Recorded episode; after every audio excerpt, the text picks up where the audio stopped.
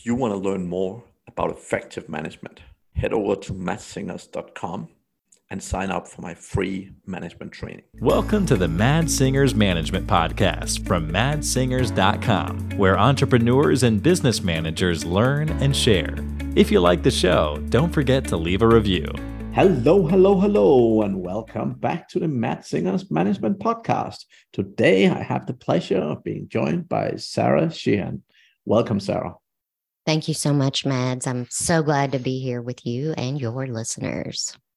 I am super excited for today's conversation. Lots of interesting topics we'll jump into, but just before we do it, there's people around the world who don't yet know who you are.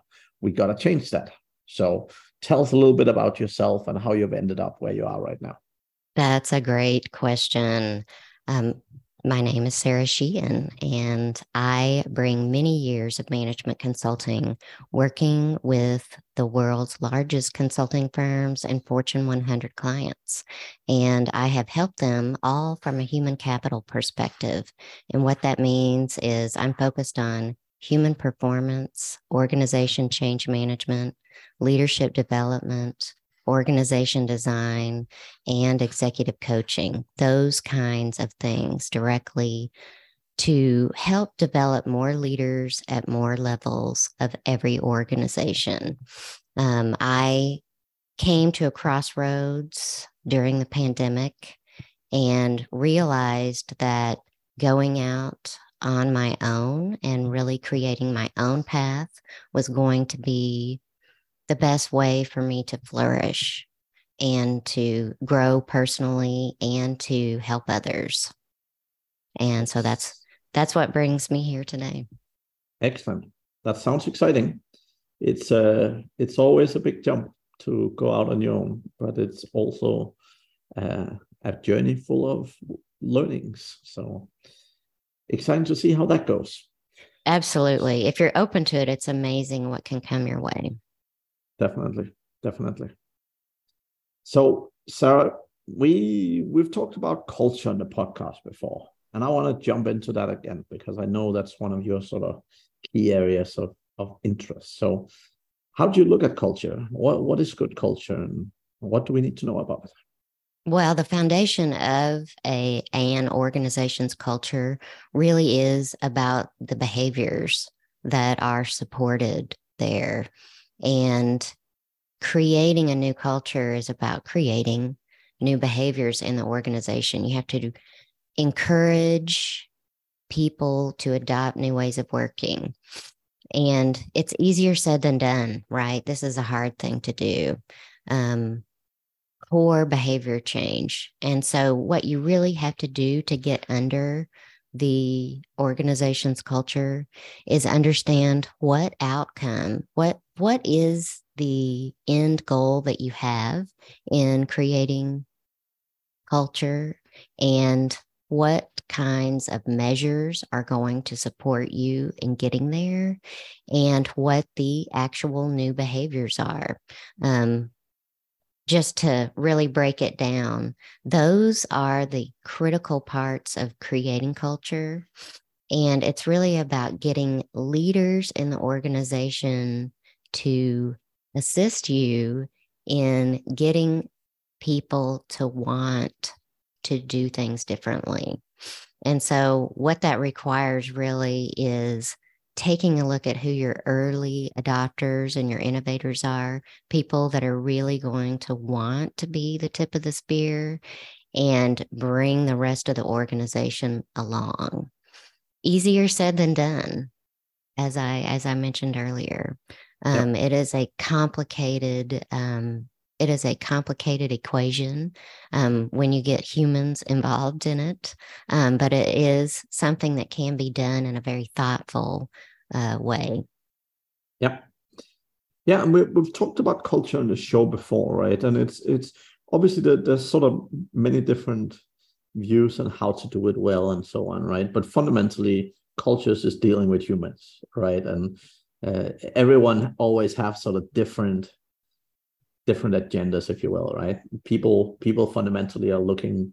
Most people are looking to grow at least, and most people are looking to do things that they're excited about, and and helping them find those things is is one of the things I've definitely found critically important to to be able to move people, right? Uh, I I I love uh, what you said earlier with sort of finding the people who are early movers. One of the key things I I I've found really helpful for myself in the past is figuring out what I call the voice of the team. So very mm. often when you hmm. have a, a, group of people, there's always a couple of people that kind of carry the voice of the team, right? Or there's a couple of people who always speaks up. And you know that if they first speak up and say something, people will very rarely disagree with them, right? That's a, a definite uh, benefit to anyone wanting to affect change, to understand that voice. Um, and I'm constantly characterizing the voice of my client determining what that voice is through all kinds of different feedback mechanisms. So I'm totally um, seeing eye to eye with you. Yeah, but that that's always been my big thing. Like if I if I'm gonna go out and do some change that's unpopular, or that's you know that's gonna be a big change, and normally humans are not particularly primed for change all the time, right? So change in itself can be a bit uncomfortable to people, but I've I've always found it very useful to go out and you know pull some one or two of these people aside that really you know drive the in sport terms it would be drive the dressing room I guess. But but in the corporate world it's more about sort of driving the the mood and the behavior of the team right? And pulling them aside and, and actually ask for their help. Don't say absolutely hey, we're, we're, we're doing this thing but actually say you know we're I I want I I need your help right? We absolutely need to do this thing. It's so important. And you know i know how amazing you are and all this sort of stuff. So so explain to people why you need their help and why they're important but then get their buy-in and get them to help you drive the change through. Absolutely. And you can get people to help you in all kinds of different ways. Um, yeah. they're very practical and pragmatic. And the really exciting part about what we're talking about here is it, it can apply to any size organization, whether you're very small, uh, entrepreneurial startup company, or you're a growing mid-sized company. Um, everyone needs to affect their culture in some way. And I know that so many companies are facing the hard road of determining what to do with the return from remote following the pandemic um, and determining if they are going to go back to the office full time or are they going to be hybrid. Um, I've worked with a number of clients um, and they are all over the map. I have a client right now that's staying remote. Um, I had a client um, earlier this year that is truly hybrid, where we had some meetings in person and the rest remote. Um, you know, last fall, I had a client that was totally in person, um, with the exception of key roles that they wanted remote. So there's no right 100% way to go. It's got to fit your team and your business, honestly, and the results that you need to achieve? Yep.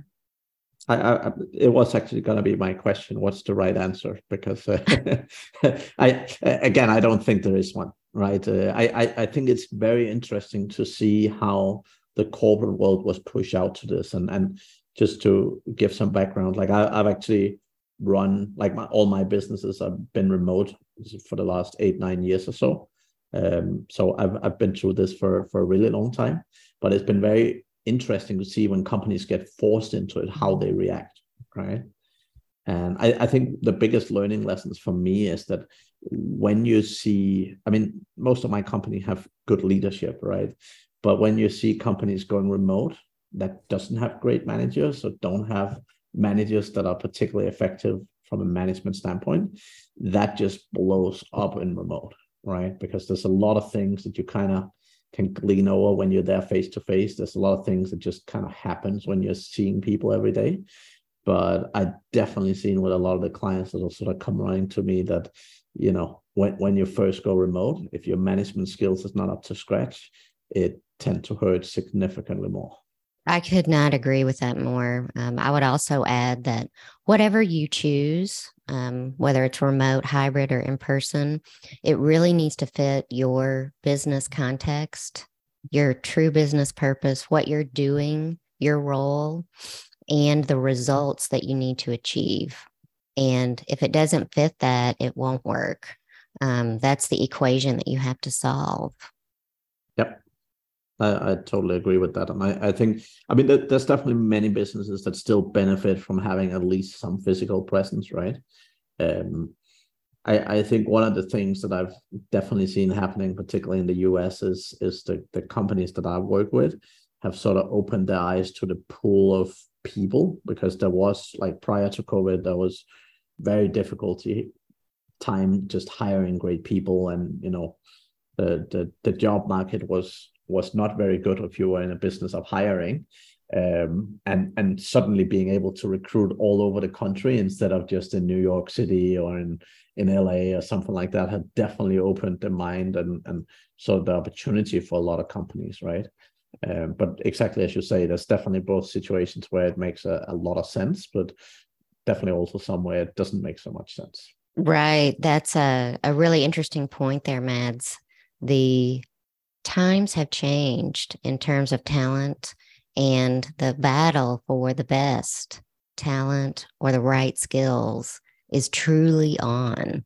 Um, it really is. The pandemic has leveled the playing field and it definitely is allowing the individual to control their future more than ever before, where individuals can choose the environment that they want to be in, the in person or not no in person requirements.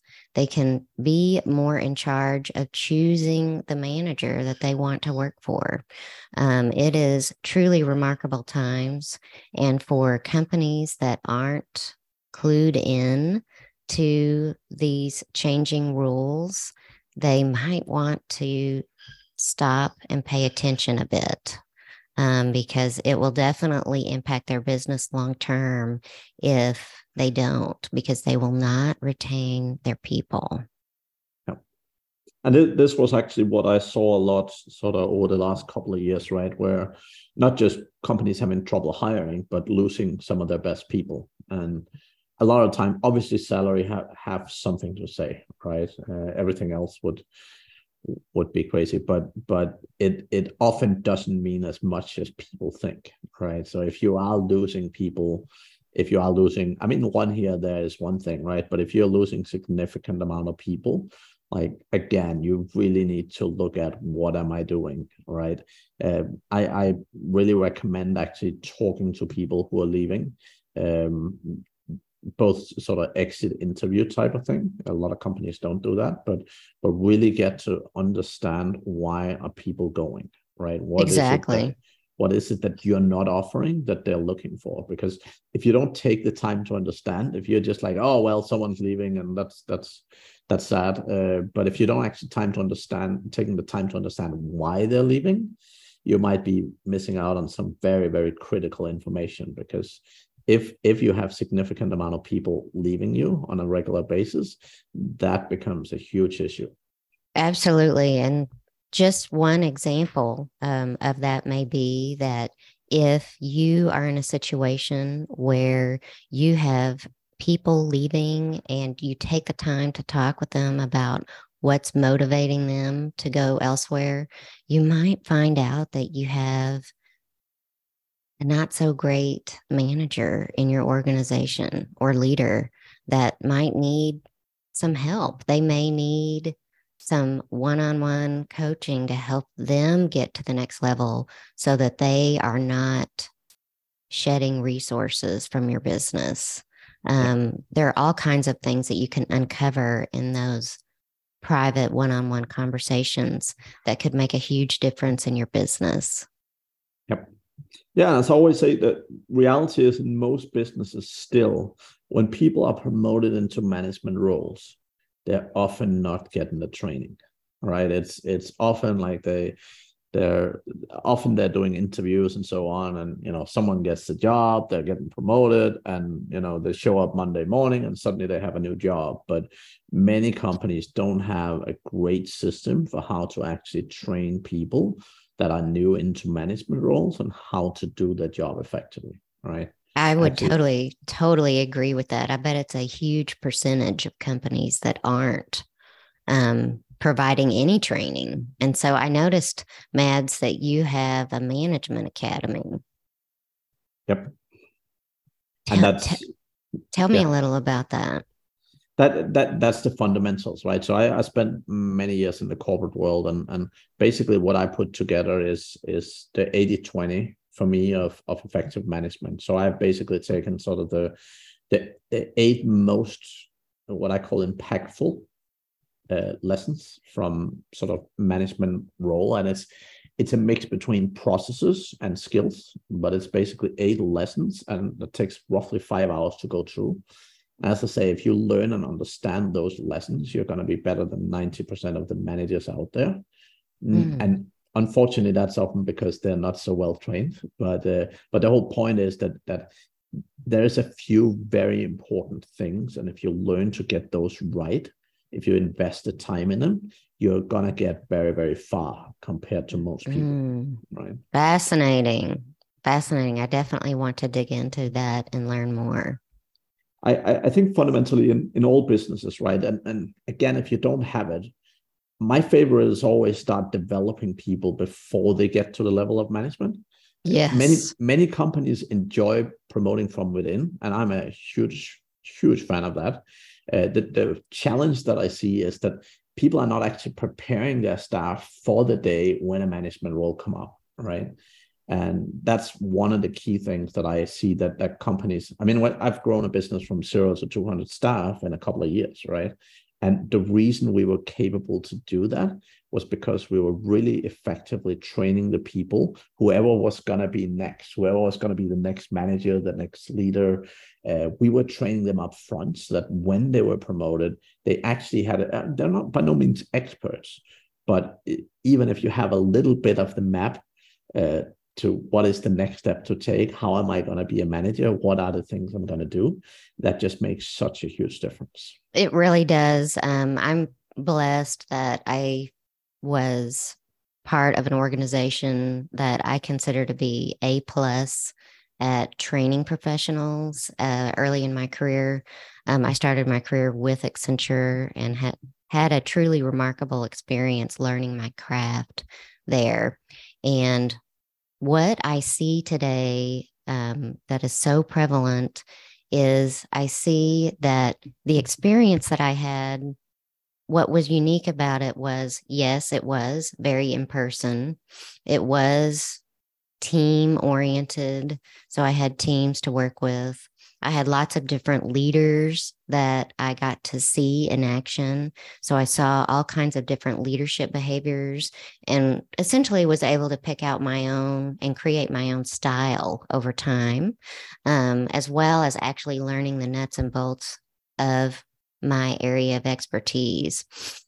Today, I think some of those lessons are harder to acquire um, in our hybrid and remote world. I think it takes longer for new professionals to gain those skills and experiences. And I think that just some core generational differences out there are playing a role in hampering some of our younger professionals in their growth. And what I would call that is social comprehension and engagement. Um, there's just a core difference in how they um, interact with people. Um, they may not have been encouraged to truly compete. They may have been in a situation where everyone got a blue ribbon. And so they really may not have done a lot of hard things in their growing up years. And that makes a difference when you reach your professional career. And I've seen, I'm seeing that play a key role in younger people growing, getting skills, and really learning how to lead. Yeah.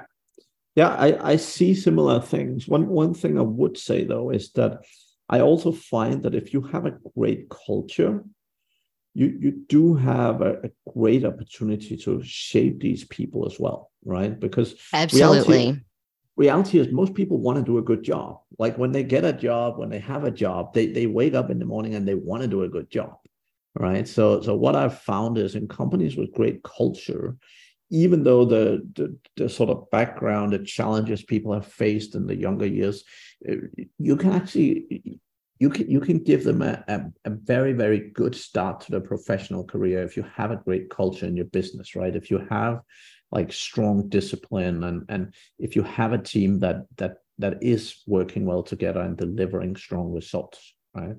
Absolutely. Culture can absolutely cut through all of the red tape of an individual learning how to lead. When you have leaders that are demonstrating great behaviors and mentoring others, um, even informally, it makes a giant difference. Yep. And one, one, of, one of the examples I had from the corporate world from that I saw myself was just simple things like tardiness, for example, right? Like when when someone shows up late, if you have a new employee employee that's sitting watching and and you know they're there on the first day, second day, third day, and they notice that a bunch of people show up late, right?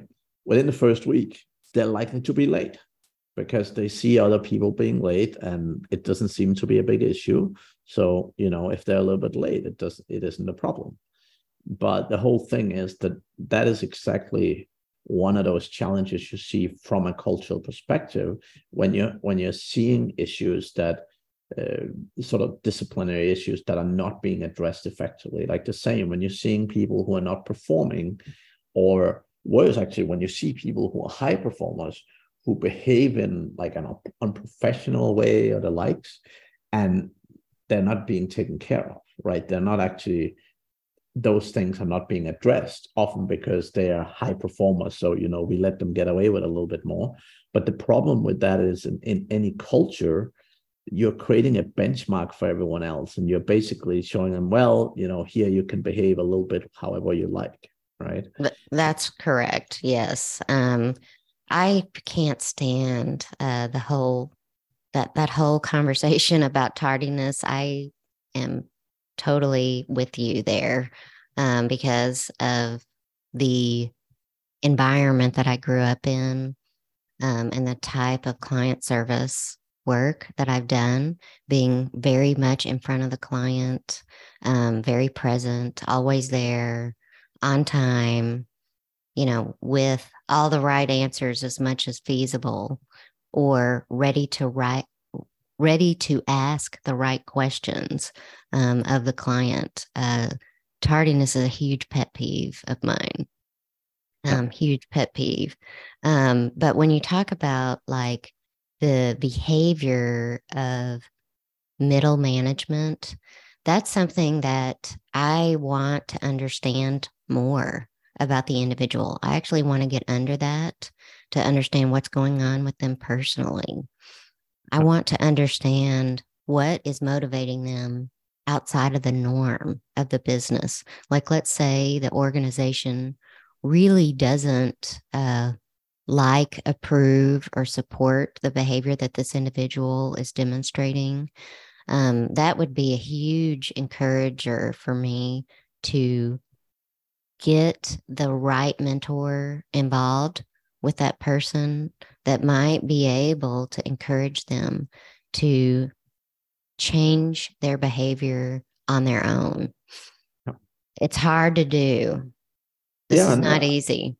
I, I, I think I mean I, I've been there myself. So so when I started initially, right, I was I mean I didn't know what I was doing. I was I knew I wanted to get into management, but I didn't know I didn't know how to get there right and and uh, one of the first lessons that I learned, despite being, you know, very introvert by nature and and a very reserved individual, was that, you know, if you don't ask for help, you're definitely not going to get it. So asking for help, sometimes you'll get a no, but oftentimes you'll get a yes. And when I first started out, like I would literally walk around the company, and you know, I was like, okay, uh, here's some other managers. You know, I might not have spoken to them a lot or whatever, but just walk up, introduce myself, and say, hey, you know, I'm super interested in management. I would I would love to spend you know an hour after my ship finished to sit and look at how you do things and what you're doing and you know listen to some of your wisdom and you know a lot of people are are very happy to help like I've had very few people say no thanks right like people absolutely. are, people, people are generally happy to help. And I I got so much help and support in my early days from just asking the question right? Absolutely. Ask ask for more guidance if you don't have enough. And um, ask to talk to someone that has expertise in what you want to learn. Those kinds of things are really great things for new professionals to do to learn more and grow more. Definitely. Definitely. Right, Sarah. It's been a very interesting conversation.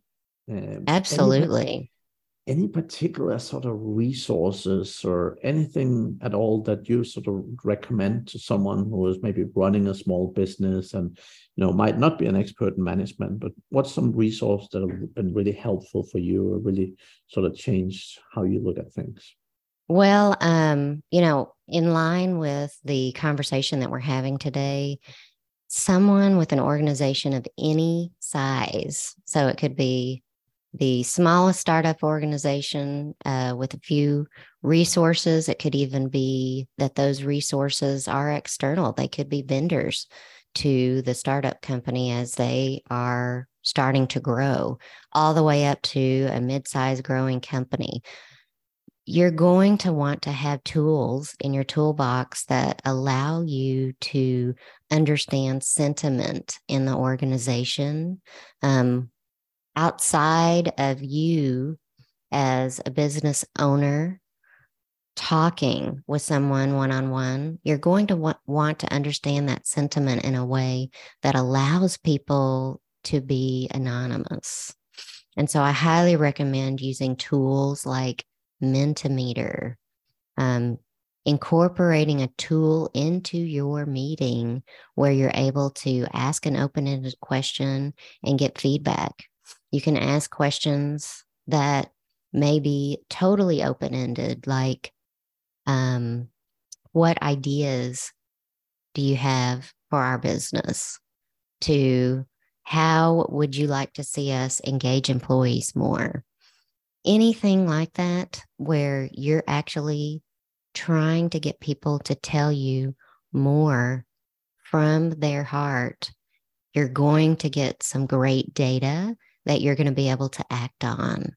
And so I highly recommend getting some really simple tools like that in your toolbox that could make a huge difference. Excellent. And Sarah, if people have been listening to this conversation and they're eager to get hold of you, what's the best way to do so? The best way to do so is honestly through my website at www S A R A W Sheehan, S H E E H A N dot com. Um, they can reach out to me there. They can also uh, drop me an email if they so choose at Sarah, S A R A, at sarahwsheehan.com. Excellent.